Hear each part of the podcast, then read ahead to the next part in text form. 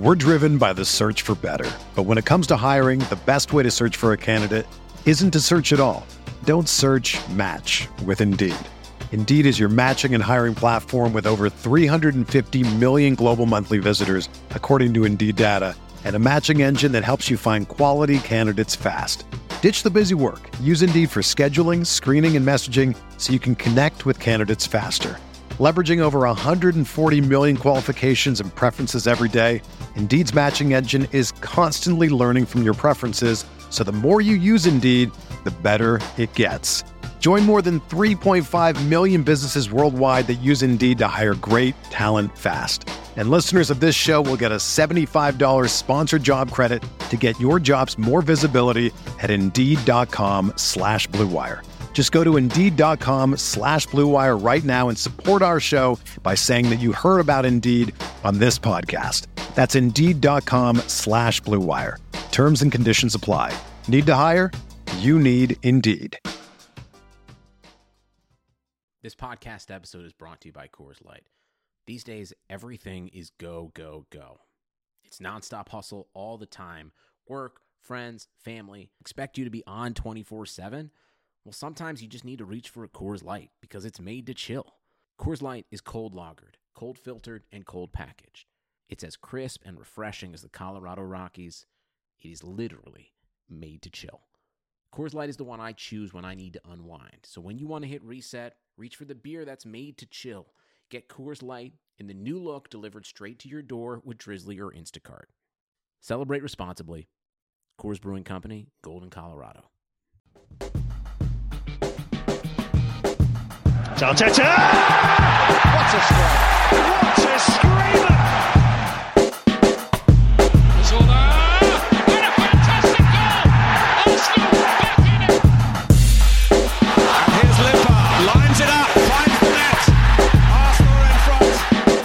God bless Arsenal Football Club. They gave us three whole days to celebrate the FA Cup. This is the Arsenal Vision post match podcast. My name is Elliot Smith, Black Man Twitter, Yankee Gunner. So today was supposed to be Patreon Pod Day, and tomorrow was supposed to be Pod for Everyone Day. But the news cycle never stops, as we know. Uh, so what we're doing is we're doing this, and the reason you're listening to it right now is because this is a podcast for everyone, where we are going to talk Willian rumors. We are going to talk uh, Francis Cagigao.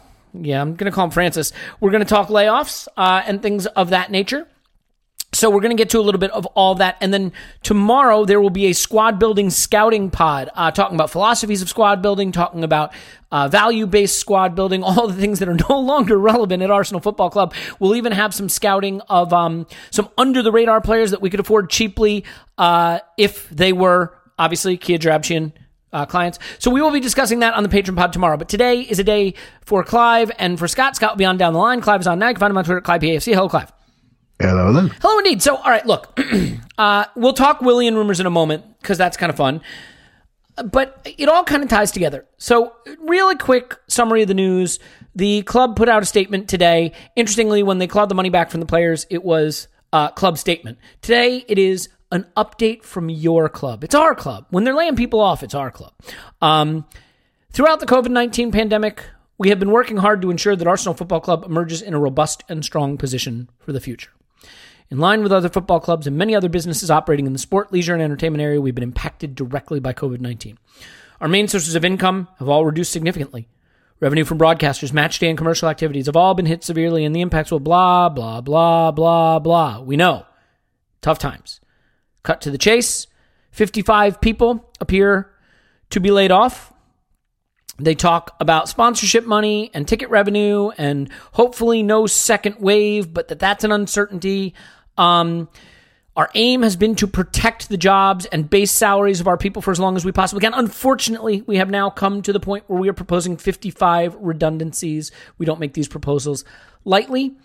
And uh, one of my favorite parts of it, I have to admit, so I say these proposed changes are ultimately about ensuring we take this great football club forward, creating the right organization for post-COVID world, and ensuring we have the resources to return to competing effectively at the top of the game here in Europe. Uh, it is signed by Raul Sanllehi and Vinay Venkatesham, although I am sure there is a Kroenke name associated with this decision as well. Uh, I do like the idea that this this is a move that will help us compete at the top of the game domestically and in Europe. It certainly uh, certainly a move that will do that. I am sure. Look, I I approach this with a healthy do- dose of skepticism while accepting the realities of the circumstance with which uh, within which we operate. I don't think this can be discussed without reading club statement. We are pleased to announce that we have reached a voluntary agreement with our first team players, head coaching core, coaching staff to help support the club at this critical time. We are proud and grateful to our players and staff for pulling together to support the club, our people, and our community in these unprecedented times, which are some of the most challenging we faced in our history. When they clawed that money back, one of the interesting things was that Mesut Ozil didn't want to do it. We're not going to dive too deep in the Mesut Ozil thing, but Clive, he made the point that he wanted some assurances of how the money was going to be used, uh, that it wasn't just going to lie in the owner's pockets. And I'm not saying that's necessarily what has happened, but it is interesting that at that PR moment where the leverage was greatest, where the need was most evident, other clubs didn't do it. Arsenal did it, clawed the money back. And here we are just scant few months later, a few days after winning the FA Cup, securing European football, which does increase the coffers by a bit. Um, now, now, indeed, those layoffs are happening nonetheless. So before we get into the, the Francis Cagigao, just to call him Francis, the Francis thing and, and Willian thing, how do you react to this news? Uh, other than, firstly and most importantly, our sorrow and our thoughts and our concern for the people who are losing their jobs. These are human beings who need this employment, who work probably for a club they love. So, in some ways, a dream job, and in some ways, I'm sure, uh, sustaining income, life sustaining income. So, that is our priority to always keep that in focus. But this podcast is obviously about the club from a sporting standpoint. So, so in terms of this decision, um, in whatever dimension you want to first analyze it, how do you react to this news?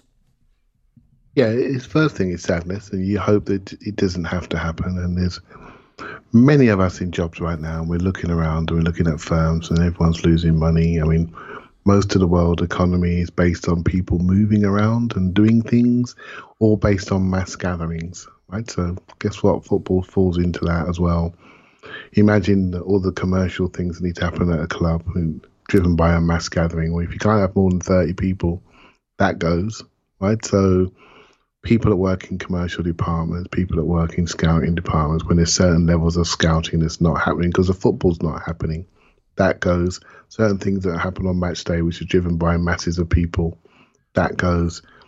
Now you can say to yourself, well, football's different. We just hide it and we just hold these jobs. They're not very high paid jobs. Why not do that? And then our eyes immediately flip to the highest paid player in the club who's sitting sitting at home not doing anything because he can't be able to put a jog on and training. You put two and two together, the 80 million pounds a year which Ozil gets versus the the low wages that some of these people get. And I will say, I'm not sure how many people are aware that people who do work at these clubs are really not very well paid for the roles they actually do. You know, it's almost seen as a privilege. And I met some I met some chefs once at West Ham, just West Ham chefs. I met them in Newcastle. And they told me what they were earning. It's not a criticism of West Ham because this is a football game and it's not a lot, mate. You know, it, honestly, it's not a lot. And I'm thinking, crikey, these guys are so dedicated. They travel everywhere. They they do everything for the team, for the players, and they don't get paid a lot of money. And you you, you think to yourself, could we have done something? So really, what have Arsenal been trying to do for a long time? Reduce their cost base, and this has been just another signal of that, reducing their cost base. I wasn't massively against the the player cup. I thought at that time it was the right thing to do. No one else has jumped on it yet. But what's becoming clear, really clear, is that the financial landscape going forward is showing some clarity now. We understand potentially when we could get people back in the stadiums, but that has been delayed. Um, we know we're probably not going to have full attendance maybe for the whole of next season. That's 100 million to Arsenal straight away. And so, and, and all the commercials that come with that. And just to bring it down to, you know, I kept saying at the weekend, you know, I didn't, I wasn't sure about us winning or not, and is Europe really that important this year? Well, I came to a conclusion that it probably was, just for the, the well-being of the club. But I think you get around you know, three to four million pounds to win the FA Cup. That's all. And because we qualified for the Europa League, there was a there was a sort of performance related base uh, pay cut, wasn't there? You got some of it back if you qualify for Europa League, and you get all of it back if you qualify for Champions League. Mm. So you know, you know, Arsenal actually lost money at the weekend from a wages perspective because they have to give back around twelve million or eleven million back to the players. I mean, they they, they gained some by obviously qualifying for um Free and the they gained they gained some qualifying Europe, um, which I think we made around thirty million the year before, thirty to forty million. So Mm. we're probably about twenty million up. Let's say we're twenty million up. Twenty million in this environment isn't a lot of money. It's it's better than nothing. But let's keep it in perspective. It's not the eighty million we would get in the Champions League, and so things are incredibly tight. And it's and it's a it's a real shame because a lot of those people who work at the clubs, their roles are just not there. Hence the term redundancy. You get made redundant when there is no job for you. You see what I mean? And it's like, and so it's very difficult. It's very difficult to. I, I could ask you why a scout no longer has a job to do, but we'll get to that in the next segment. yeah. Oh, well, well, well, then then there's the other. There's the flip side to this coin. So I'm giving one side, right, my business mm-hmm. side. Yep. There's a flip side to this coin. You can use events to restructure and hide bad news, right? You can use this COVID event to say, well, you know what, I wanted to restructure the club anyway. This is opportunity to do it. Let's do it. And let's rebuild it another way. And that's why I'm holding my my real feelings because I want to know what's going to happen next, which obviously you can't divulge on the same day. And you've given people notice they're going to be going through a redundancy process. Some of these people may have to reapply for their jobs, and they in a, in a different gauge. Mm. Some of these people are just done; they're gone, right? So it'll be interesting to see how this flushes out, and what messages come out. You absolutely right. When you started the pod earlier, you know, I had this warm glow running through me for a few days, and that's suddenly gone again, isn't it? It's Yeah. just gone, and we're back in. Uh, we're back in a situation where we feel small again, while everyone else seems to be trucking along, and we're watching Manchester United working out their payment scheme for Jadon Sancho uh, with God knows what how much that's going to cost. Well, we're It's just getting rid of 90 million pounds. Scout. Come on, Clive, Yeah. drop in the bucket. Yeah, well, we're getting rid of scouts and masseuses and commercial people and people look after executive boxes. Probably getting rid of those people because there's no there's no flow coming through there. You know, people that show people to their to their boxes, for example. I mean, we're not talking about things going to make a massive difference to our bottom line. And, and can I just It point just one thing out, Clive, too, just real quick, because you, you reference you know people like ushers and you know people that show people to their um to their seats and things. I actually, I, you would know better than I would. I would think most of those types of employees are contracted on match day type thing, you know, like temporary work type people who who have a contract to show up on match day. I doubt they 55 people made redundant. That's salaried workers. Those are people who are full time employees of the club. So I, I would doubt. I mean, I'm sure there are lots more people who will not be getting income from the club who are used to it. You know, contractors, vendors, ushers, things like that. That I understand. There's no job for them to do, but I, I'd be willing to bet these are more uh, stable full time employment type people. Yeah, you'd you'd think so, and of course we get the headlines of the, the key scouts that we know with the with the names that we remember, and so people then think it's going to be those type of people. So I, I think it's, hey, look, mate, this first initial feeling, I think it's really sad. Um, It's the right it's a shame. yep. Mhm. I don't think, I don't think it makes us feel strong. Um, and I don't mind. It's funny how we suddenly become really um, cost conscious. Well, where were we when we were giving that contract out to Mesut Ozil? Where were these same people? A lot of them are staying in the club, and we still did it. So now we, I think we're reaping the rewards on. We're reaping the actions of that of that action, and I think it's not just that action, but there are many people within the club, particularly on the playing side, which we'd agree are overpaid. That's just, that's not me saying, oh, these footballers get paid too much money. They will do a real job. You know, if you just look at the market, look what's going on in other clubs, look at going on with clubs in our sort of competitive landscape, we overpay. We overpay for mediocrity, and that's why we can't get rid of these guys, right? They hang around. So, and I think it's a shame because we messed up on the playing side. And now the people that live and breathe the club on a daily basis um, and are fortunate enough to work for the club that they love have lost their jobs. Yeah, and so I, I do want to start to get into the, the the footballing part of this, but I mean, we had a pretty heated exchange, as we sometimes do when I am wrong, um, on the pod when the wage cut was announced. I felt very strongly that what we were basically doing was letting the players be the fall guy for the owner, passing the asset owner's risk onto the employees, in that case, the players, and that the players were right to have questions about how those resources would be allocated. And it looks like Stan played a blinder here. He got the 12.5% back from the players. He's now letting 55 people go anyway, and rightly or wrongly. The other clubs did not do this. You saw Spurs took out a huge loan at low interest to help, you know, keep their operation running. The fact is, I said at that time, Clive, and I reiterate, there are many ways that KSE can access the capital needed to operate Arsenal during this period of risk and reduced revenue. One way is cutting costs. There's only so deep a cut you can make.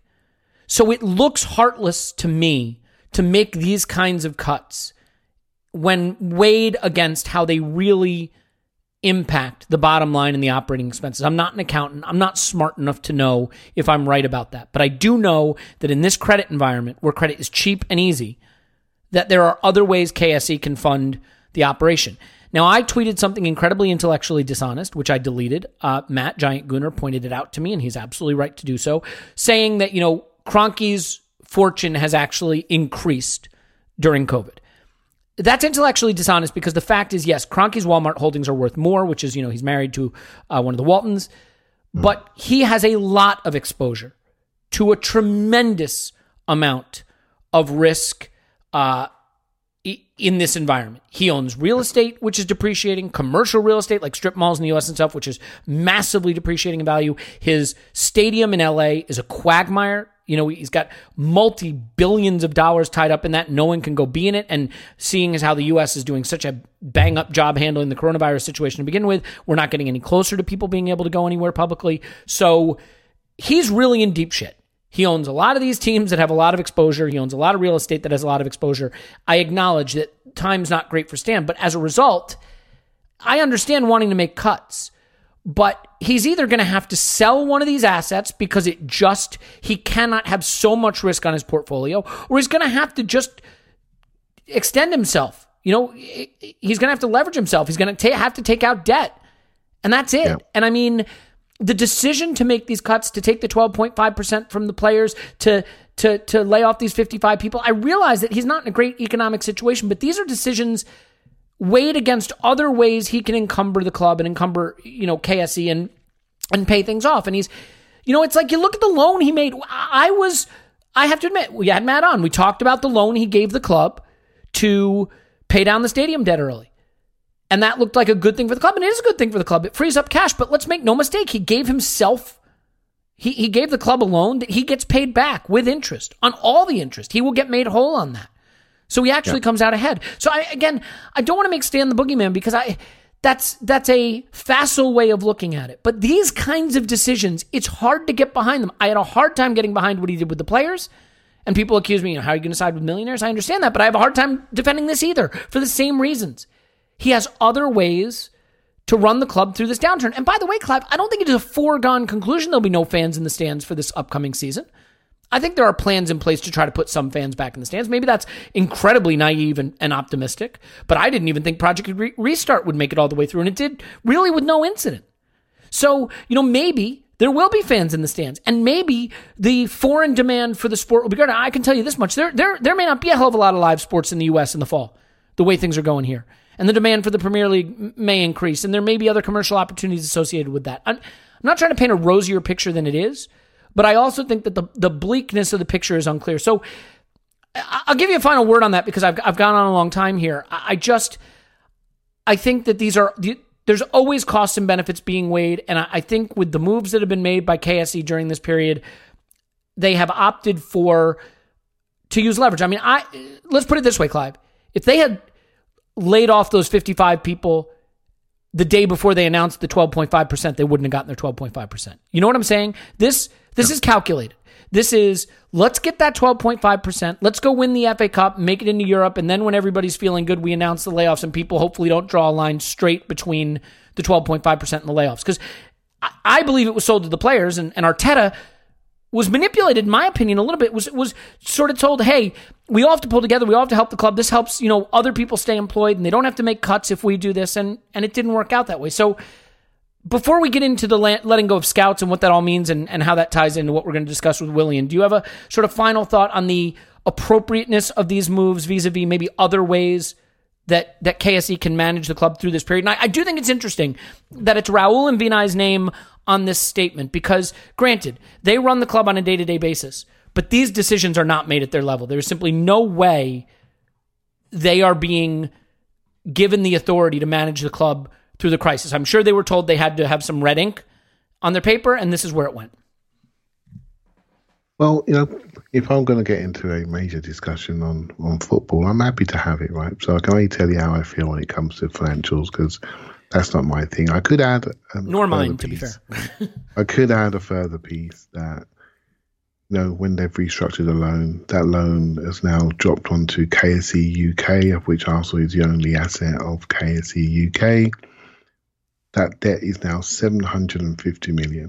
Mm-hmm. Right? How much is that is is going to be laid on the club? Not so sure. Yeah, that's not really clear. Stepping outside my lane here, but you can see the worst case scenario there. Suddenly we have a much larger debt over much better repayments, but still a larger debt when we were about three, four, I don't know, 140 million away from paying off. That's exactly what it is, Clive. I mean, that's exactly what it is. It's just it's just stretched out the payment period and lowered the monthly payments and reduced the requirement to have cash on hand on on deposit. There'll be a payment holiday for a year or two during COVID, but that's exactly what's been done. And so the 500 million that Stan used to buy the shares, are we going to have to wear that cost as well? I mean, there are people who are better qualified than me to really say where that's going to go. I'm not going to make those assumptions, but it's there in black and white what the worst case scenario could be. And so you just hope that people are behaving appropriately and behaving with honor. And um, you know, the couple of million they're going to save from these from these jobs, it just makes you wonder what's the motivation for doing it. You know, I will say, and I and I will say this. I don't think Arsenal will be the only club in the world to do this going forward. I don't. I think, for you know, with the football's ending, people are going to be starting to look at themselves, looking how they're operating, look at the revenues that are coming in. They're not going to have a choice. Small, not- smaller clubs won't have a choice, Clive, because they won't have a, a global conglomerate with access to billions of dollars of capital to fund them. There's going to have to be some form of restructuring, and we've been so focused on the games every three days that we've almost had this little bit of an oasis in our mind that the real world is not really happening. It's the same for most of us, in the UK in particular. There were lots of people on furlough. That's coming to an end. The period when employees are going to have to contribute to the cost is coming really quickly, and reality is going to strike. Right, so reality is going to strike with football, but it seems to be that Arsenal at the front of the the front of the queue when it comes to making cutbacks, but not at the front of the queue when it comes to investing in expensive 23 year olds. Do you see what I mean? That belong to another agent. So it's it is a little bit concerning this the the mood music. Um, it's a shame really because I was so positive a couple of days ago, really positive. So I'm looking, you know, I said to you earlier before we started the podcast, there's a there's a 10:30 embargo in the in the press today, and I expect that full picture to come out tonight and to come out the next couple of days, and the positioning is going to happen, and the the context is going to happen. So at this moment in time, I can only tell you how my gut feels. My gut feels really sad, a little bit concerned, but there are many more cards to play, and it's going to be interesting to see what we look like, what we look like from a structural point of view, what we look like from an addition, a coaching point of view, because I think there'll be coaches coming in, and what we look like from a squad point of view. I think everything is going to change. We're just going through another phase of change, and COVID is the protective state and the umbrella to allow them to do something maybe a bit more aggressively than they were planning to do the whole time along. And look, I know the world doesn't work this way, but it's hard not to look at some of the cozy deals we've done with a certain agent or two recently and the extra million here, a million there that spills out of the bucket in their favor and say that's the entirety of the 55 people we just laid off. You know what I mean? Um, Yeah, yeah. And I, I realize the world doesn't So it's a way, valid but- challenge. It's a valid challenge. You can't help but say that. You don't know if it's true, but it's a valid debate that not just us will arrive at that conclusion. Yeah, because I mean, it's all well and good talking about fiscal responsibility, but if you have cozy relationships where you're throwing a few extra million dollars around, million pounds around, pardon me, to you know to help a guy who gets you another player, whatever the case may be, you have these cozy relationships. Well, if that had been managed a little more strictly and a little more effectively, maybe you don't have to make these kind of cuts. But but let's get to the footballing side of it because while we we feel for the people who will be made redundant and that is a very serious issue, the issue that we're obviously more uh, sort of interested in, in the sense of like we can debate it, and it, it's you know it's something that's more within our purview is is the footballing side of it. And so I believe it's two scouts in particular that were let go. I think McDermott is that one of them. And Yeah, Brian McDermott. Brian McDermott ex, and, um, I think he's a Reading manager. Yeah. yep, and and Brian Francis. McDermott's ex Arsenal player. Used to have long hair. Mm-hmm. Now got no hair, much like myself, and was a, was a was a was a bright winger in the in the Geordie Armstrong mould. And um, yeah, he's been a long time Arsenal employee, fan, coach, scout. You know, he's been in the background there for quite a while, but they did spend a lot of time at Reading. So yeah, he's a really good guy. It's a shame if he's been let go. Yeah, and and I mean, I, there are a lot of people. I I don't pretend to know the scout situation uh, as well as some. There there are some devotees, especially on the the, the Patreon Discord of Francis, who uh, adore him. Uh, carrier pigeon being one of them. That's that's not. It's not an actual carrier pigeon, but it's just a person whose handle is carrier pigeon. But you know, I mean, he found Fabregas and Bellerin and pr- presume I think Martinelli, and there was some rumor that Saliba was someone he was on to. So like, I mean, he he's a guy who has a good track record. He's been there twenty years. Clive, I, do you does it turn your head a little bit when scouts, especially a longtime scout like this, gets let go? I mean, I, I'm of two minds, only in the sense that, like, look, when new people come in to run an organization, and Raul is still relatively new, and Edu is is quite new, they want their people, and sometimes their vision doesn't connect with the vision of the the previous people. So that's that's not unheard of, and you have to accept there's going to be turnover.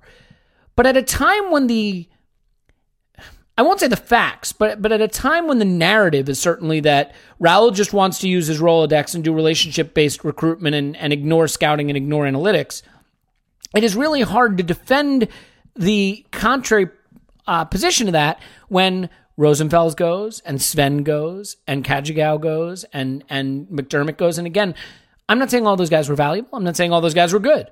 I'm just saying, you know, there's this Occam's razor, right?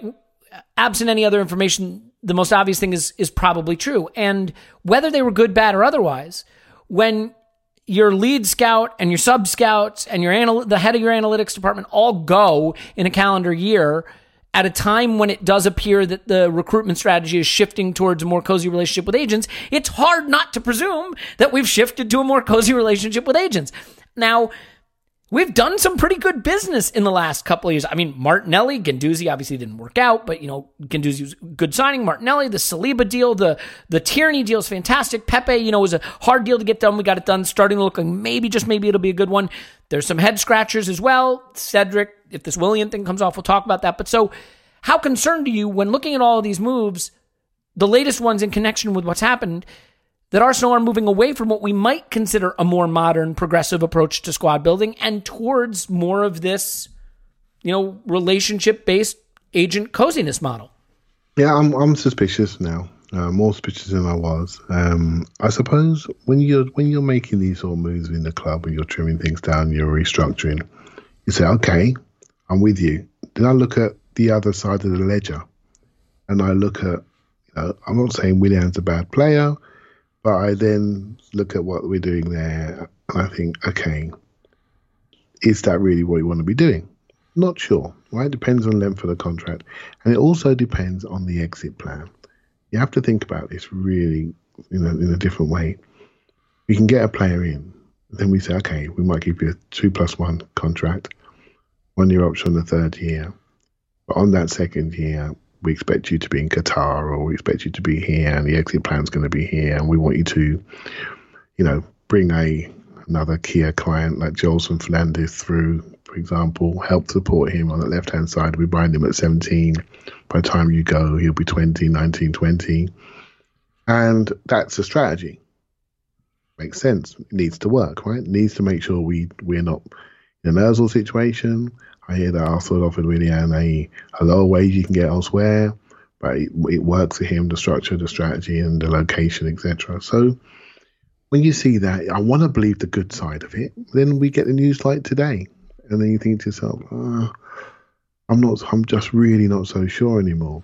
But what I will say is that me, as well as many other people, has wanted change, structural change, different layers in the in the club. I want to change. I'm not going to sit here and say for the last 20 years we have been tip top when it comes to scouting. We could make a complete podcast on its own on the players that we missed because we didn't move quickly enough. You we didn't scout appropriately, made bad decisions on scouting, for example. Did, weren't listened to certain scouts. I'm sure it happens at every club, but boy, it happens to our club more than many others.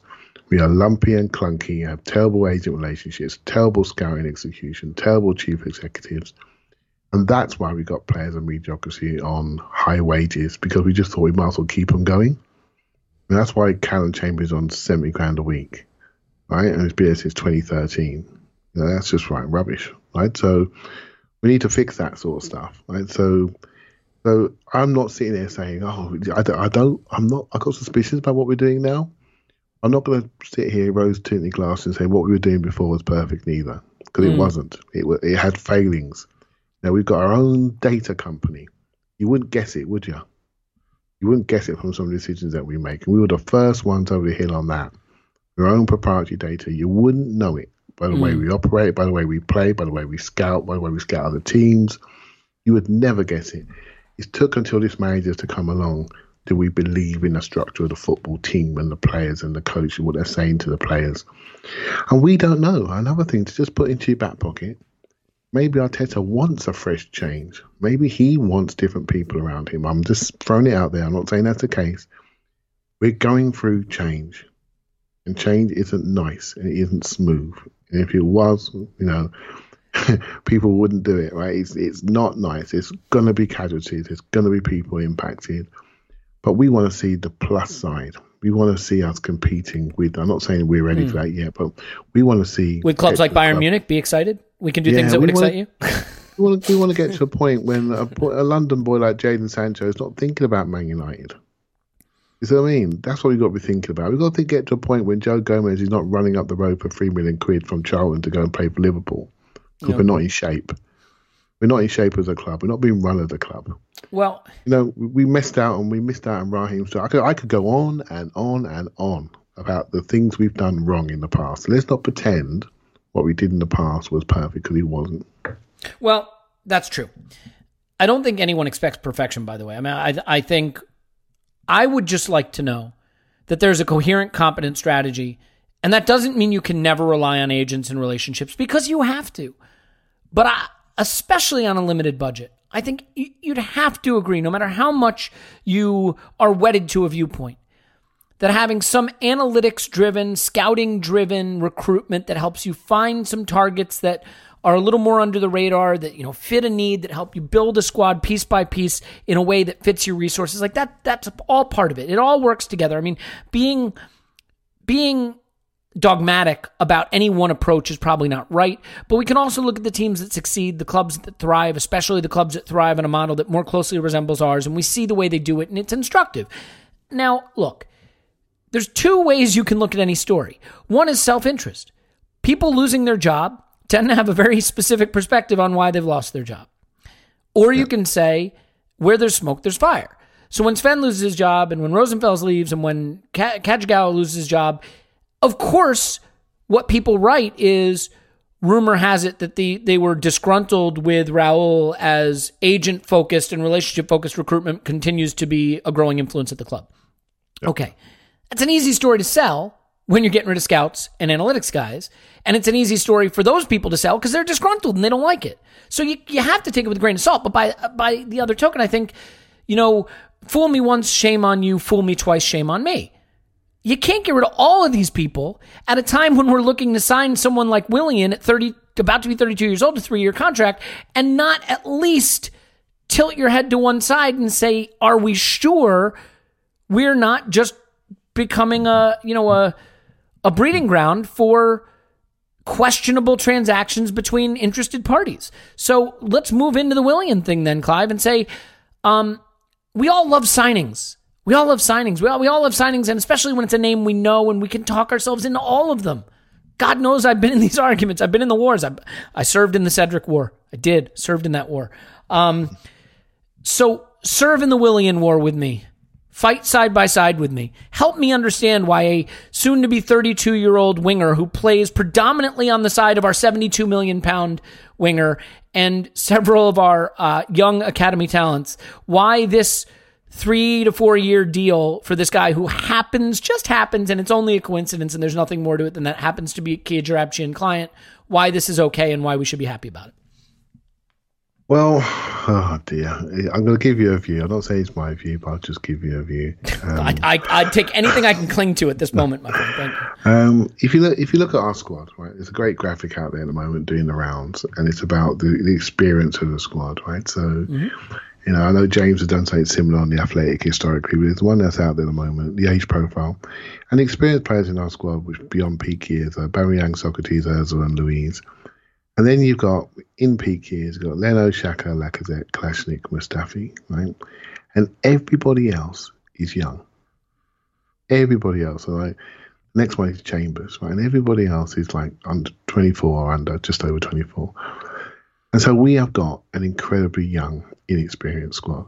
And when I give you the names of those experienced players, apart from maybe um, Aubameyang and some people, and maybe everyone else is debatable. With people debate Xhaka, they debate Lacazette, they debate Kolasinac.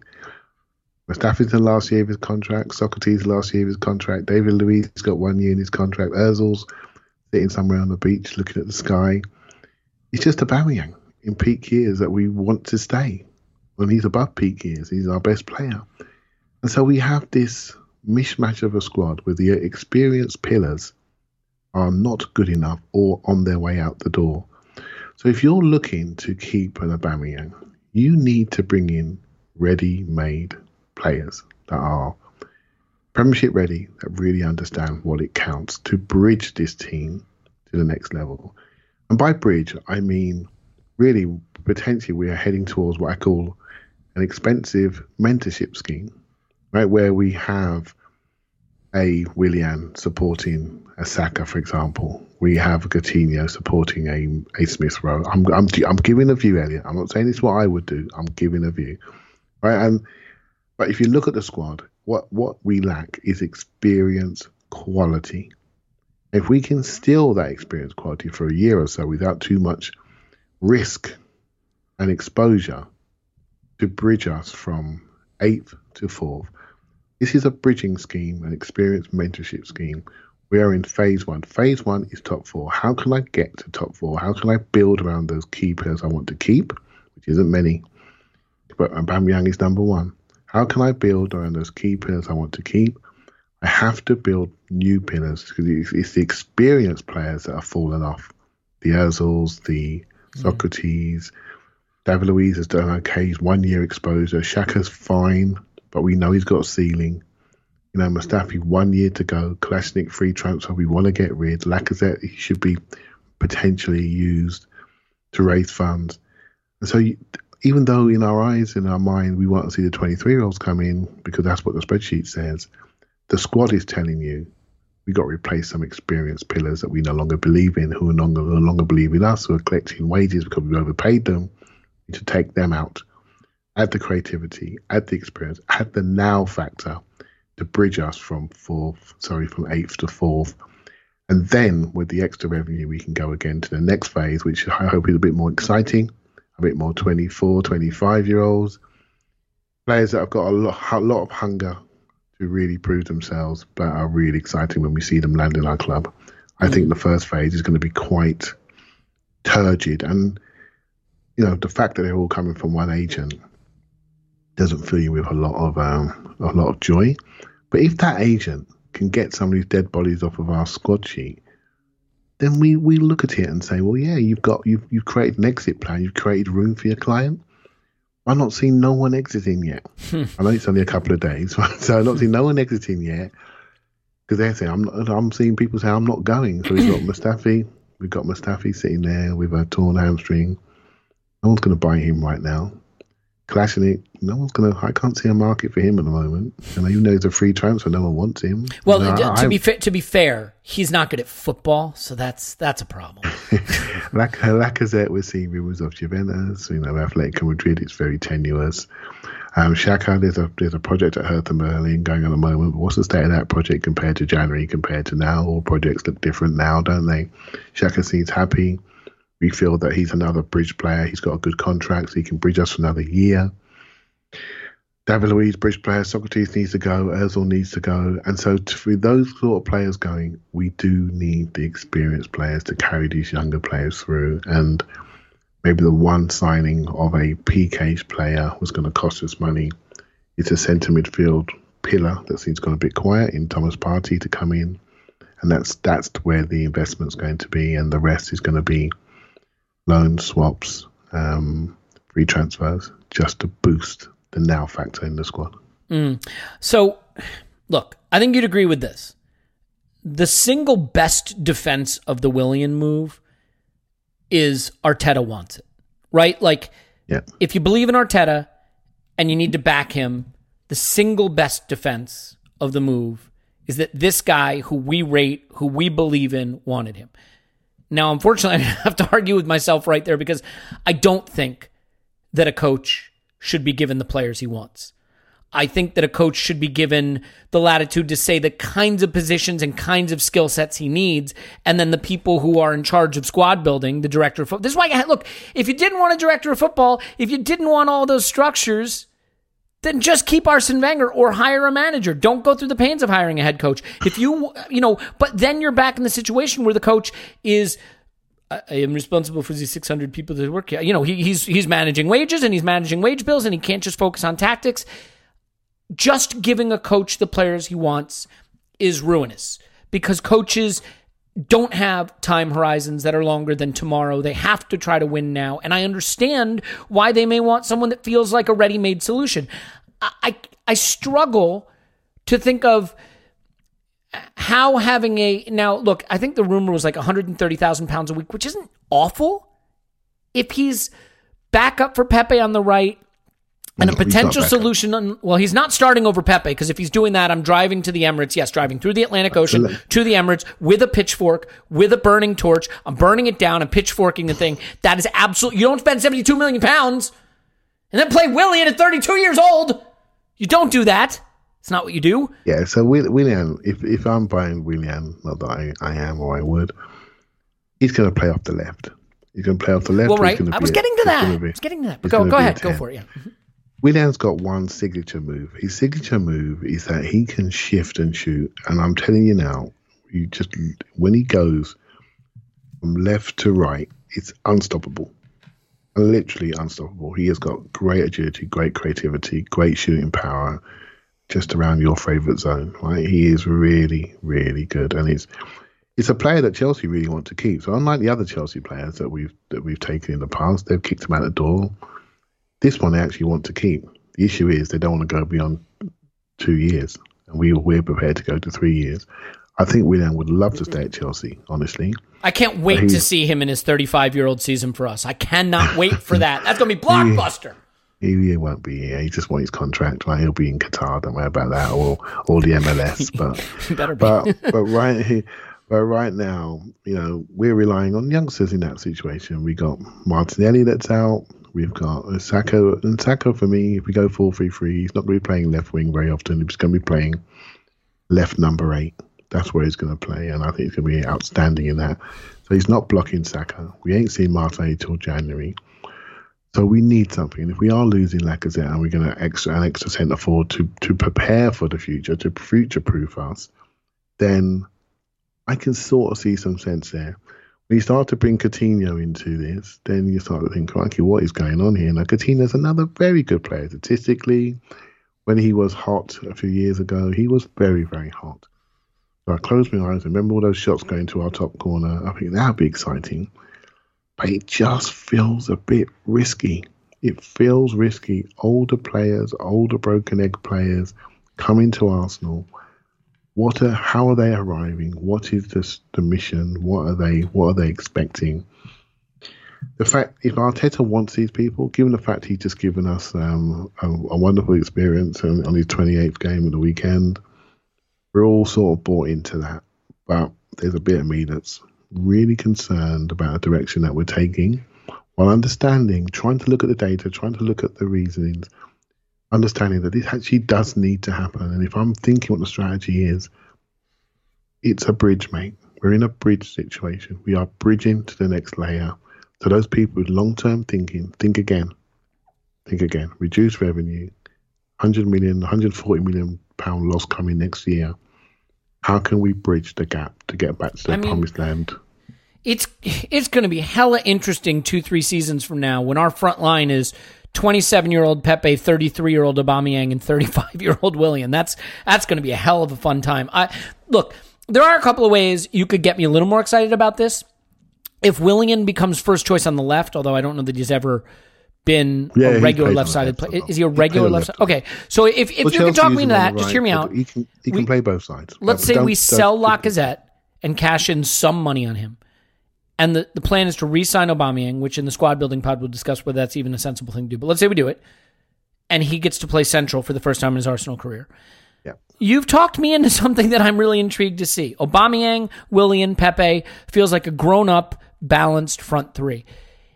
It is it is very difficult to say we should just play the Smith Rowes and the Willocks and the Nelsons and the Nketiahs and the uh, Sakas and the Maitland Niles of the world because we need to develop for the future. But we do need to develop for the future. And I think you can look at this move as a bridge builder. I agree. Look, if it's 130,000 pounds a week and no fee, can we make that work overpaying, you know, 25 million pounds and and the same wages to a guy who just blocks the path for these academy kids? I, look, I'm not behind this move. I can sort of manipulate some facts around to get to a position where I can understand it. But Clive, you know, looking at another way, like sometimes you have to stop doing the same thing and expecting different results. You know, they- isn't that they say the definition of insanity is doing the same thing over and over and expecting different result? And like we keep taking cast off old players from other clubs, and it keeps not working out. Petr Cech, I think you'd have to say, didn't work out. Silvestre didn't work out. David Luiz won the FA Cup, so we're all feeling pretty good about it. He's closer to being able to say worked out, but let's face it, he cost us a lot of points in the league this season. Um, I don't know that you could say that worked out. Um, you know, I mean, we've done this a lot, and it never really seems to work out. And I, I think the problem, Clive, is not just doing this. It's not just taking a guy on pretty significant wages at a position that isn't really a priority from a guy who happens, you know, from Kia. So that has to factor into the discussion here. And why did we target this guy? And if it is an Arteta decision, that makes me feel a little better only in the sense that, like, it's not purely Raul and Kia getting together and chumming it up and doing it. But, like, Clive, there is the very real scenario, situation that Father Time is undefeated. Father Time is undefeated. We think let's get Willian and we will just have Willian. But we are getting 32 year old Willian. Like, Manchester United just did everything in their power to pay someone to take Alexis Sanchez off their hands, and he's not that old because he just fell apart. Now, look, you could say you saw that coming with Alexis because he never had a break and he had to play football nonstop for years and years and years. But, like, do you see my point? Like, it's not just the coziness of the deal and the Chelsea cast off. It's the age. The age is the problem. Like, we're talking about owning him into his 32, 33, 34 year old seasons. He'll be 35 when he leaves the club potentially. Like, that expecting the output from him that has traditionally been associated with his game, I think is not realistic. Yeah, well, we're in a situation where we have to be creative. I'm, I'm giving look. Hey, look, I wouldn't do this in normal circumstances, right? So you're talking to me in a way which you're thinking I'm trying to No, no, defend no. you. I, I'm just trying to give am another I'm, I'm giving, right? so, just to be clear, because I gave you a couple reasons why I could justify this too. I'm saying, like, I think where it all starts to break down is when you really zero in on the age, like, there Yeah, is I'm- a I'm- chance I'm he hits a absolutely aware of cliff in this contract. You know, just cliff. absolutely aware of that, right? So, but the situation seems to be in this current financial environment that we're looking for creative ways to get two experienced players in, in Coutinho and Willian, right? So, at zero outlay, zero transfer fee, right? So, this is where we are. It doesn't feel great. If we do buy a 22 year old left footed centre half to play with Saliba for the next t- five to 10 years, then mm, it looks different. You But then we won't have to score goals anyway because we'll never concede ever again. So that's, that's the most important thing. If you do get that extra centre half in, if we do buy a centre midfield pillar, and we have to say, well, that's where we spend, but we know what at the top end we need creativity, we need some now factor. When I see the whole plan, I'll be able, I'll be able to say, I don't like it. I'd but you know what? Someone like Willian doesn't really block the youngsters. Someone like Zaha blocks the youngsters because he's in his peak years. and he would expect to be playing all of the time. Someone like Willian doesn't block the youngsters. He supplements the youngsters. He takes games off. He comes off. He creates the youngsters. He mentors the youngsters. Do you see what I mean? Mm-hmm. So there's two ways to look at this. They're saying, well, you know what? We can invest in our younger players by giving them an older player to play with and to to actually make sure they develop with. So I'm just giving that scenario. There's a plan here that's not fully transparent yet. I don't like the opaqueness that the Kroenkes have bought, you know, and by buying everything. And the strategy is no, it's becoming more opaque, but in a, in a in a way where we don't like, given the cozy relationships, and it just makes me feel. You know, I have this feeling, and I've, I used the words before. You'll recognise them when I say them again. I feel Arsenal are vulnerable to opportunists, and I felt that for a while. And the person that makes me think, well, you know what, that's changing is the manager and the coach. So if he's behind these moves, I'm more comfortable than I would be normally. I've got a lot of respect for him, but I cannot get away from the feeling that we are vulnerable to opportunities around the club. And unless they start doing their jobs to make me trust them more and make other people trust them more, and that's not just buying, that is selling as well. That is creating room, that is reducing our cost of our wage bill. Don't be getting rid of masseuses and chefs when you've got players you can't be bothered to find a home for who are just scooping money up and you're not doing anything about it. Mm. You know, do your job on both sides of the, of the ledger. Don't do just one side. Yeah, and look, I, I want to be clear. Like, I try, and I, I know I know people don't always believe believe this. I try not to lean into my biases because we all have them, and confirmation bias is a hell of a drug. It's a real thing. I try not to lean into them, Clive. So I try to look at opposing views. And so, you know, like with the Willian thing, maybe it helps us get Aubameyang central and he plays on the left and there's no fee. And if it's 130 a week, it's not that awful because the left is actually a place where we don't have something. And so it lets Saka play there a little bit, but also he can play that, that in that eight that you've been talking about, that left sided eight. And so, I mean, I, you know, I, I get this, believe me, I get this. And, and, He's someone who's positionally very intelligent and works hard off the ball as well, which I think is really important Arteta. And maybe it's not just a Kia Raul thing because Arteta seems to want it. Like, I try to look at that.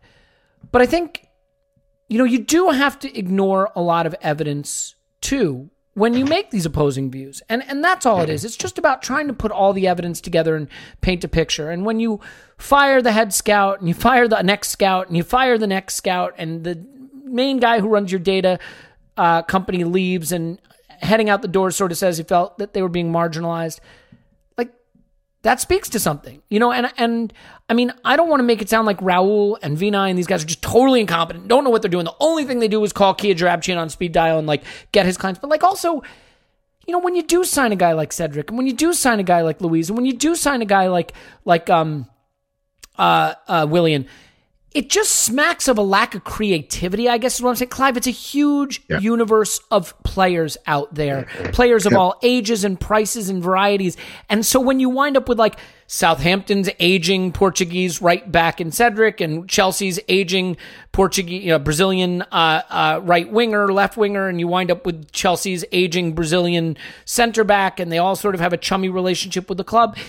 I, I it's hard not to lean into my biases because that's if it's not bias then it is just an incredible stunning lack of creativity in finding solutions in the market if that if those are the best guys you know what i'm saying clive like i'm i'm, Yeah. I'm trying to make sense here to, to say that i'm not just trying to be biased but i look at these moves and i say you had the whole world of football out there and these were the solutions now in defense again there's always a flip side you know, Martinelli was an interesting creative solution, and and he, I mean, granted, he was just a, a punt on a young kid, but and that was a Cagigao guy, but never mind that. Saliba, you know, there there have been other good moves. Tierney's a great move, so I don't want to make it sound like it's just these cozy, lazy moves, but those ones, it's hard not to look at them and, and just feel there are more efficient, interesting ways to solve the problem in in the squad.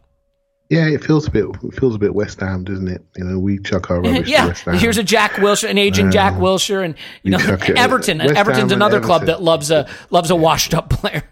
it feels a bit West Ham and Everton at the moment. And I I hope we're not turning into to Chelsea's West Ham. You know, I don't I don't want to be that club. But we're in a situation at the moment, and there needs to be a there needs to be a level of realism. And people say, well, God, they can just give us money, and and they could they could give us money and they could shortcut this.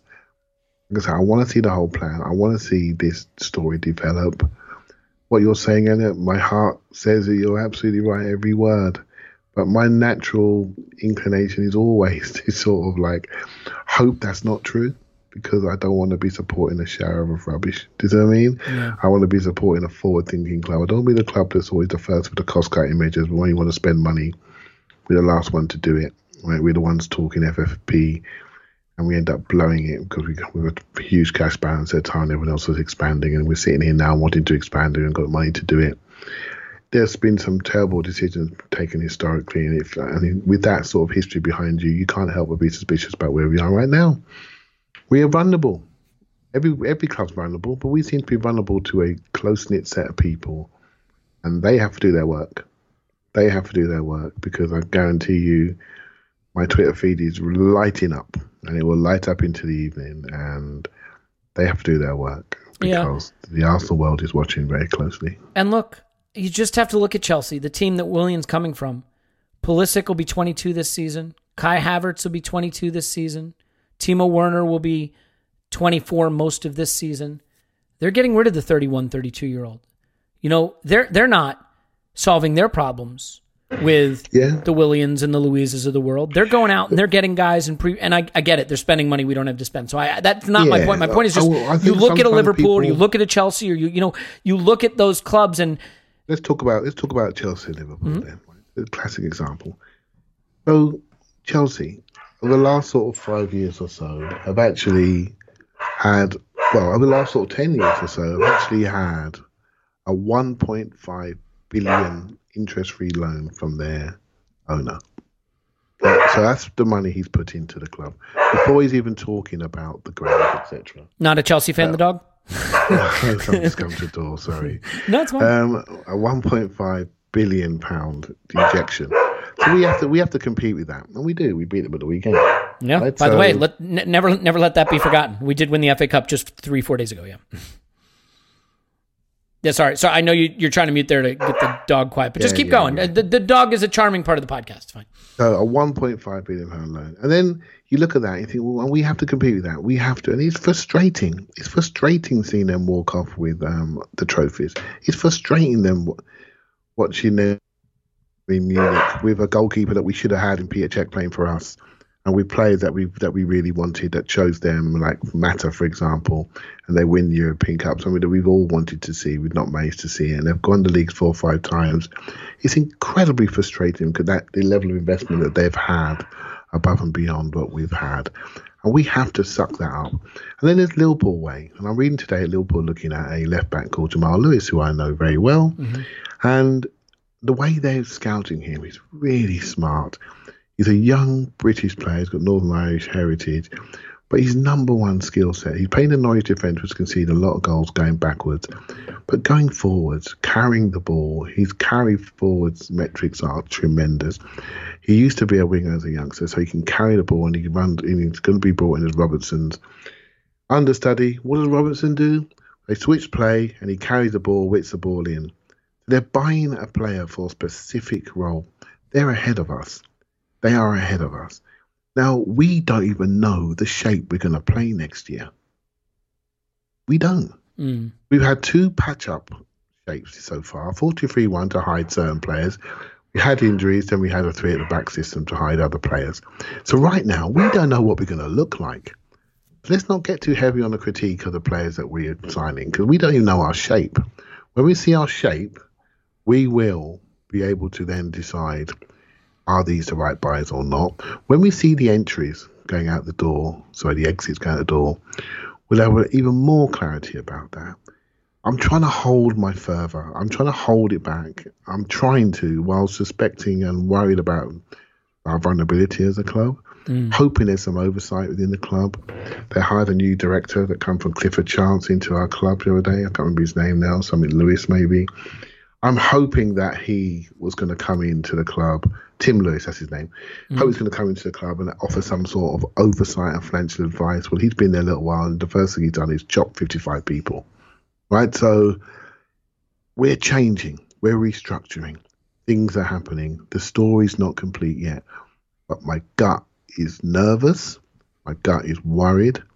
But the plan is not revealed, and I'm I'm I'm going to hang in there for a little bit longer before I absolutely hit the hammer. Sure. You know what's hard, Clive? Is that like whenever you evaluate this stuff, the real way to evaluate is a longer time horizon.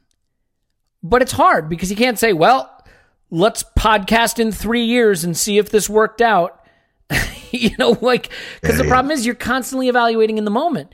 And unfortunately, these kinds of moves are moves that you can't evaluate right when they happen. You can say what you think about them, but you can only see. Look, three seasons from now, Clive, Mikel Arteta should be coaching an Arsenal that is in the hunt for a title and in the Champions League if the project is going the right direction. If he's not, the project will have failed. And it may have failed because scouts got it wrong. It may have failed because we paid a lot to agents to get us the wrong solutions and invested a lot of money in overage players. Unfortunately, we won't know that until that time. So right now, all we are doing is speculating that we're on the wrong path, but we could easily be proven wrong about that. Um, so I mean, you, you know, we you need time to about- eva- It'll take time before we know for sure that this was wrong or right. Absolutely. So, for example, just say, for example, Ozil's on 80 million a year. We managed to give him 8 million and someone pay, takes the 10 million and he's away. He's gone. And then we bring in Willian. He's better than Ozil. Right? He's more effective. Well, numbers are if he above. steps foot on the pitch, he's more effective Yeah. than Ozil because Exactly. you know it's And not then, hard. but, but, then, but then we look at it completely different. But by the way, Ozil's still here. He's still here. Ozil's still here. Exactly. this is what I keep talking about. There's two sides to this ledger. Do you see what I mean? We have to focus on the exits to create room for the for the people coming in. So if I say that to you, then you think, oh well, Coutinho, you know, if we get rid of Sokratis, Mustafi, and um, and Ozil, and we bring in Coutinho and Willian, well, we're, we're actually up, right? Depending on what we have to pay them to go. So then you start to look at it in a different way. It looks more efficient. It looks like okay, we we we can't afford to be too inexperienced, so we have to replace experience with better experience, and don't find ourselves in a contractual situation which is damaging. And so the the, offer that was on the table for Willian before COVID is way lower post COVID. They may have had an extra year on the contract, so 110,000 pound a week to make it three years rather than a big number for two years and a big signing on fee. So they've reduced that. It's up to him if he wants to take it or not. Do you want to go to US or do you want to go to other clubs that are looking at him? So that's his choice. There it is. Again, how does it look alongside the 55 people that have gone? Doesn't look great. How does it look alongside Ozil take his money? Doesn't look great. The story's not fully unfolded. Yeah. Well, let's leave it there. I, I think it is understandably a day of concern and confusion about what the direction is. And it is a day for leaning into biases. I, I confess that. And I do think that in modern football, you need scouts and you need analytics people to help you find deficiencies in the market, find assets that maybe other clubs aren't as focused on. That you need to be able to scour the massive pool of talent now with football being so big all over the world and talent being everywhere. You know, you need to find those diamonds in the rough that once upon a time were easier to find, that Arsene Wenger made a living finding. You know, just ask about someone like Kolo Toure, right? But like, we we don't know for sure that we're not doing that. I think it's Yeah. we have to be careful about not leaning into those biases. But I, it is a hard day and a, a sad day for people who are being made redundant, and a hard day not to lean into some of the concerns we have about the club. I will do my best to temper that reaction, but I have to admit, Clive, that my my instinct, my my antenna are up and and suggest that something is wrong. But to be fair, those antenna always get a very strong signal. But your antenna's not often wrong, really. So I mm. always, I always take the calm of you, right? That's why we podcast together. I always breathe for a little while and see what's going to happen. And there's a young Brazilian centre half that we're looking at that I'm really excited about from Lille. Again, if that was to happen, you can see a back four developing for years to come, with, mm. of the right ages, right? So that's exciting if that was to happen and that's linked to Edu, example, another top Brazilian player. So I just want to see this develop. I, I want to believe in these guys. I don't want to believe that they're doing things unscrupulously because of cozy relationships and our club is financially vulnerable. I don't want to believe that, even though Elliot, uh, it's hard not to ignore the uh, the smoke signals. Okay. Well, let's leave it there. Uh, tomorrow for patrons, we'll have a squad building pod. Uh, Ted Knutson from StatsBomb, the founder of StatsBomb, will be on, which is exciting. Mohammed will have some scouting, uh, some players he scouted last summer. He he did a scouting pod and came up with some interesting names. Saliba, before we were linked with him, Sangare, um, uh, Nkunku, uh, uh, That was another miss. Angelino. T- t- uh, there was another one. So so he, he's really good at, at tracking these guys down. So um so let's uh let's look forward to that. That that'll be available for patrons tomorrow. And uh, Scott will be on that. Clive will be on that. It'll be, be a good pod. So uh, if you want to sign up and listen to that, you certainly can. But we'll have obviously more of this fantastic uh, moaning into a microphone for free stuff available as well. So uh, Clive's on Twitter, Clive PFC. Thanks, Clive. Thank you very much. We're gonna take a break. Scott's still coming up, so uh, we went longer than we expected here, but Scott's coming up. So stay with us. Uh, Scott will be on after the break. Uh, stay with us. Uh, yeah, I said that part. You know what? Just listen to this music break. I'll be right back.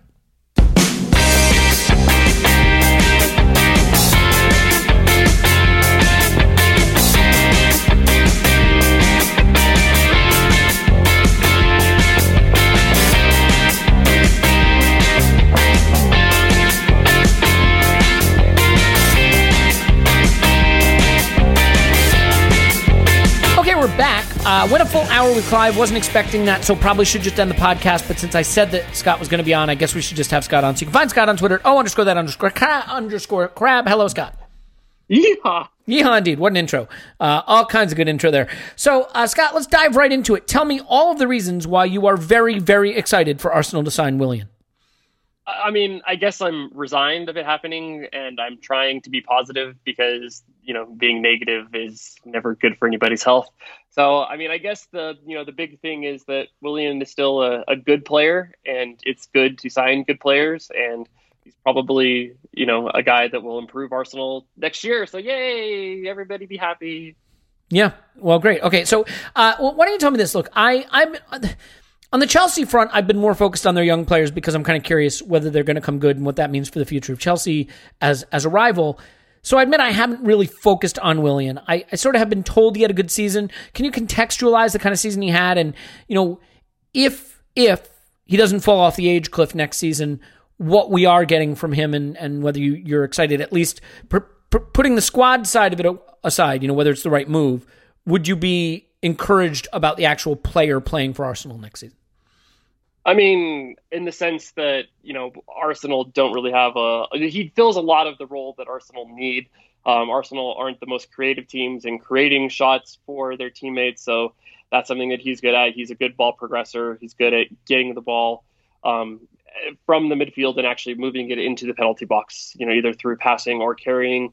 So that's something that will be very helpful and Um, badly needed, actually- and badly needed. yeah, frankly. and that's yeah. one of the things that's actually, you know, it's not necessarily kind of damning with faint praise, but you know, I saw somebody compare him to Alex Iwobi and their radars, and it's eerily similar how good or how well those match together.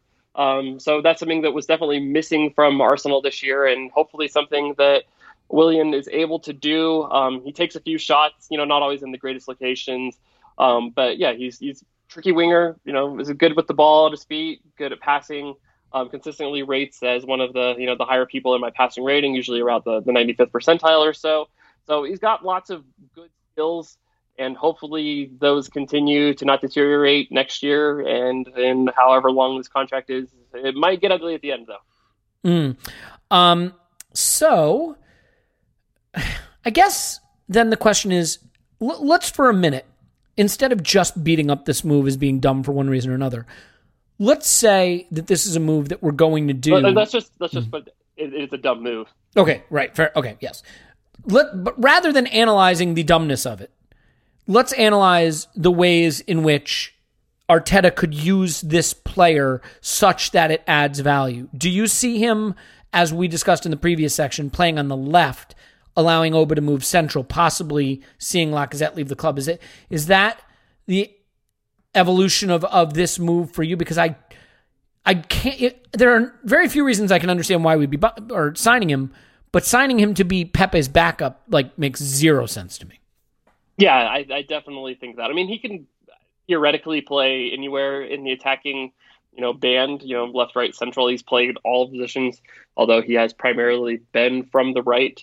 Uh, so if Arsenal are signing him to play from the right, that is more of a head scratching because that's one of the, the few players you know, for attacking wise that Arsenal actually have that's a peak player, and it's a, a guy that they just signed, and I'm hoping that you know was showing green shoots at the end of last year and can hopefully kick on to be kind of what we we paid for him to be.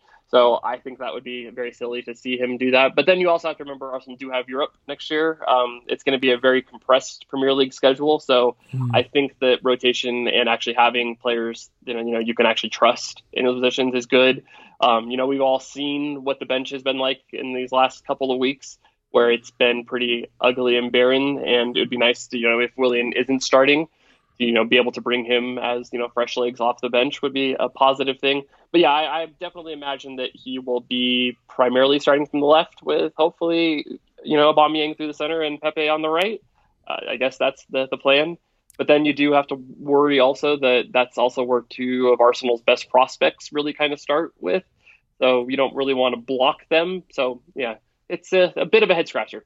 Yeah, I mean, look, I uh, Clive, Clive posited that that Saka may pl- play more as an eight.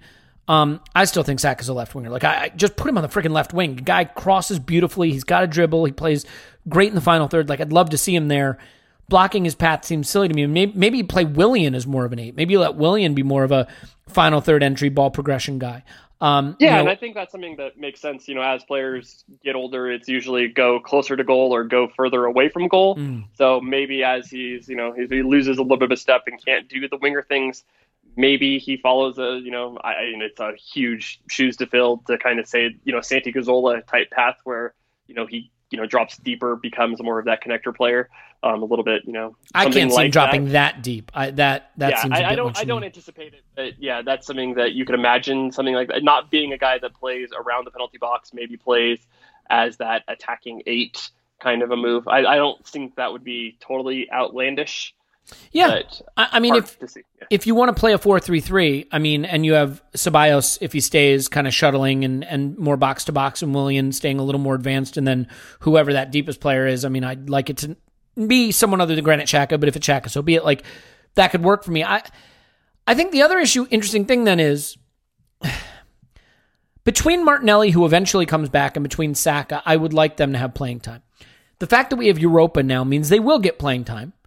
Um you know, and whether or not they play more in the Premier League, well, Europa won't be relevant for Martinelli. He won't be playing, obviously. He'll be coming back. But so I can see Willian playing as an eight, as a left wing, and as a right wing. He he would have some playing time at all those positions, and maybe there's a value to that.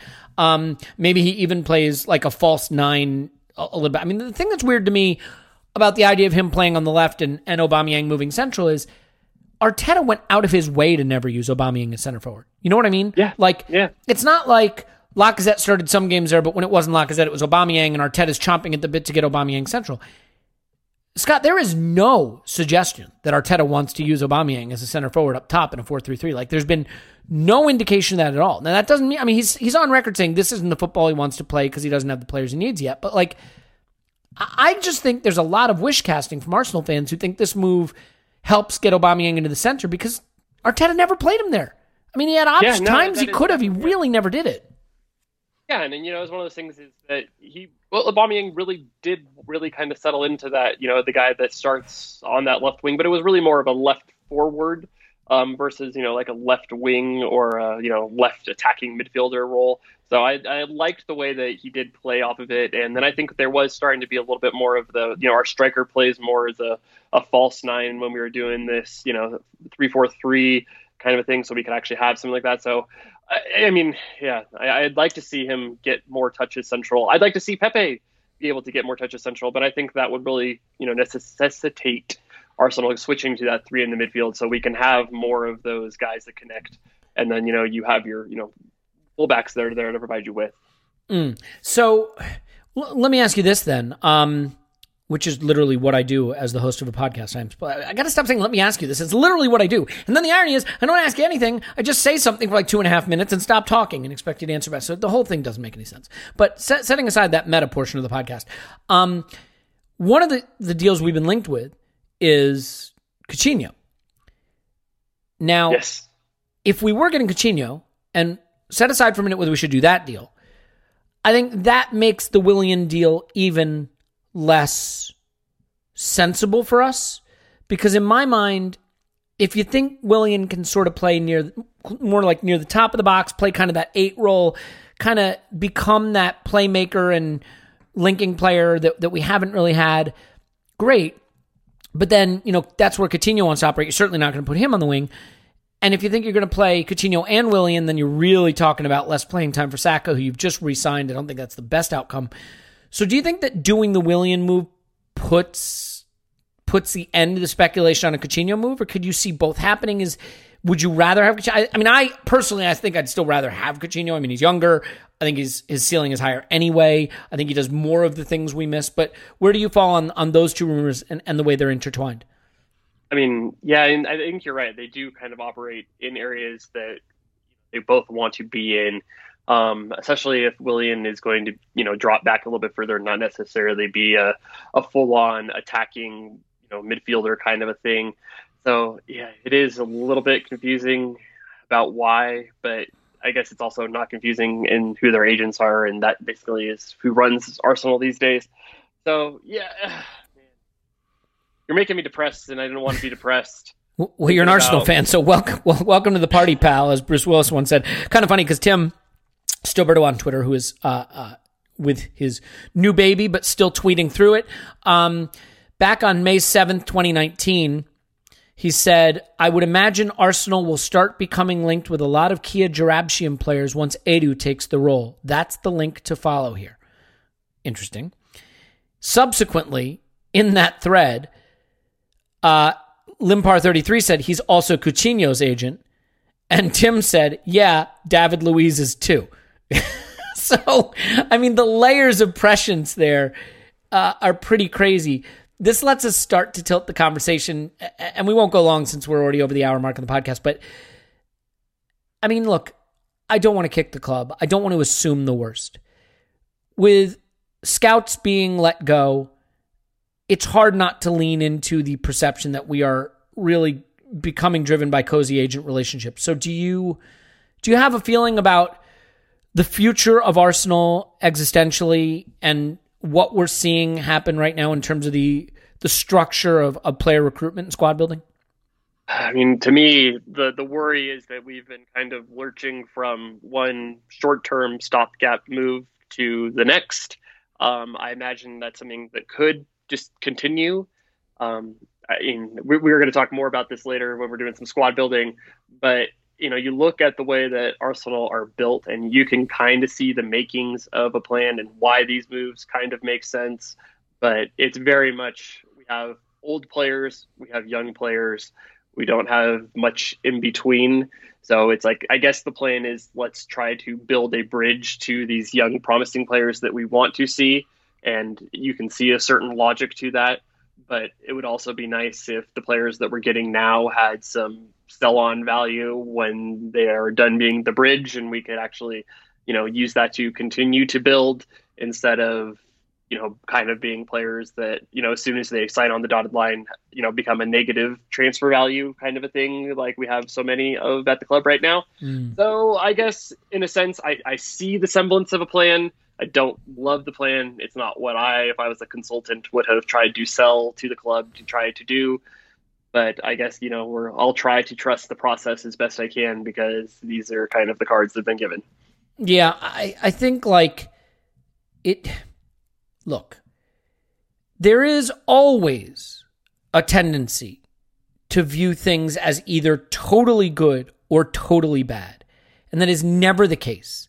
But when you are trying to build a squad to win Champions Leagues and titles, which is what Arsenal Football Club should be about, there's not a huge margin for error, especially given that we're not just going to be funded by Daddy Warbucks. You know, we, we, at some level, the the the the uh, resources are limited, right? And so the margins are small and the resources are limited. You have to make the resources go as far as they will. Are there times when these cozy agent relationships and agent led recruitment can lead you to some really good opportunities? There are.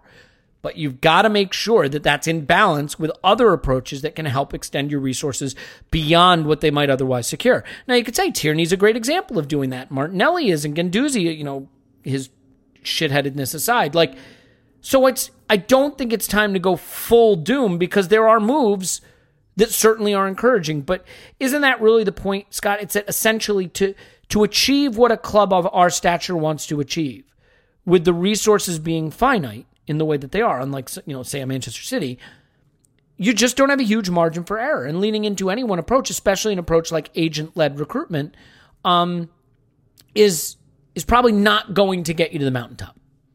Yeah, and I think you know the news coming out of Arsenal right now is that you know they we don't have money. It's one of those things. This really highlights we can't really afford to make big mistakes, and you know these are the kind of moves that you know. Yes, it's a free transfer, but it still comes with a really large commitment, and there's not really a way to get rid of the asset that doesn't really kind of hurt the club financially, you're going to have to include money. You're going to have to pay wages to be able to kind of move on a guy, and that's something that's you know happened repeatedly with this team.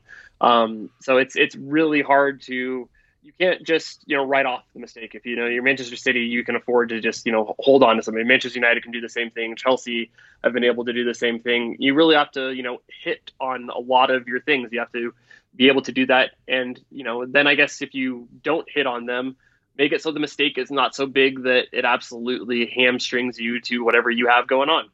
Yeah. And I mean, as we're recording this, there's news breaking that Gabriel, the Lille center back, has chosen Arsenal. And news breaks all the time in the transfer window that is blatantly wrong. This comes from a pretty good uh, League uh, Lille um, source. You never know. You just never Yeah. know. May- maybe, just maybe, they know what the fuck they're doing. I, I don't know.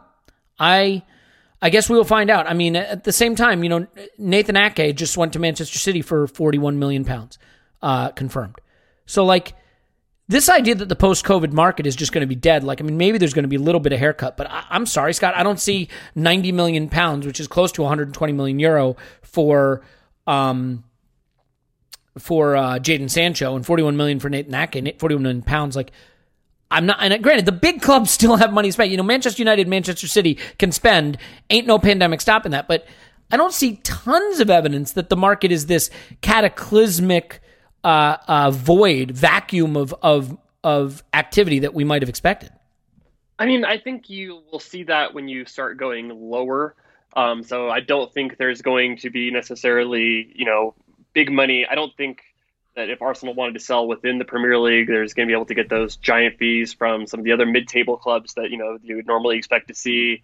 Um, and I think that it's really gonna. Then we're still gonna have to depend on money filtering out. Um, I don't think that so. It's sell a player to free up money to be able to make other moves happen. So we're gonna have to see some of the the big teams make some moves first to maybe free up to so everybody can you know be able to have money to filter through the system. Yeah, I mean the thing that's interesting is like,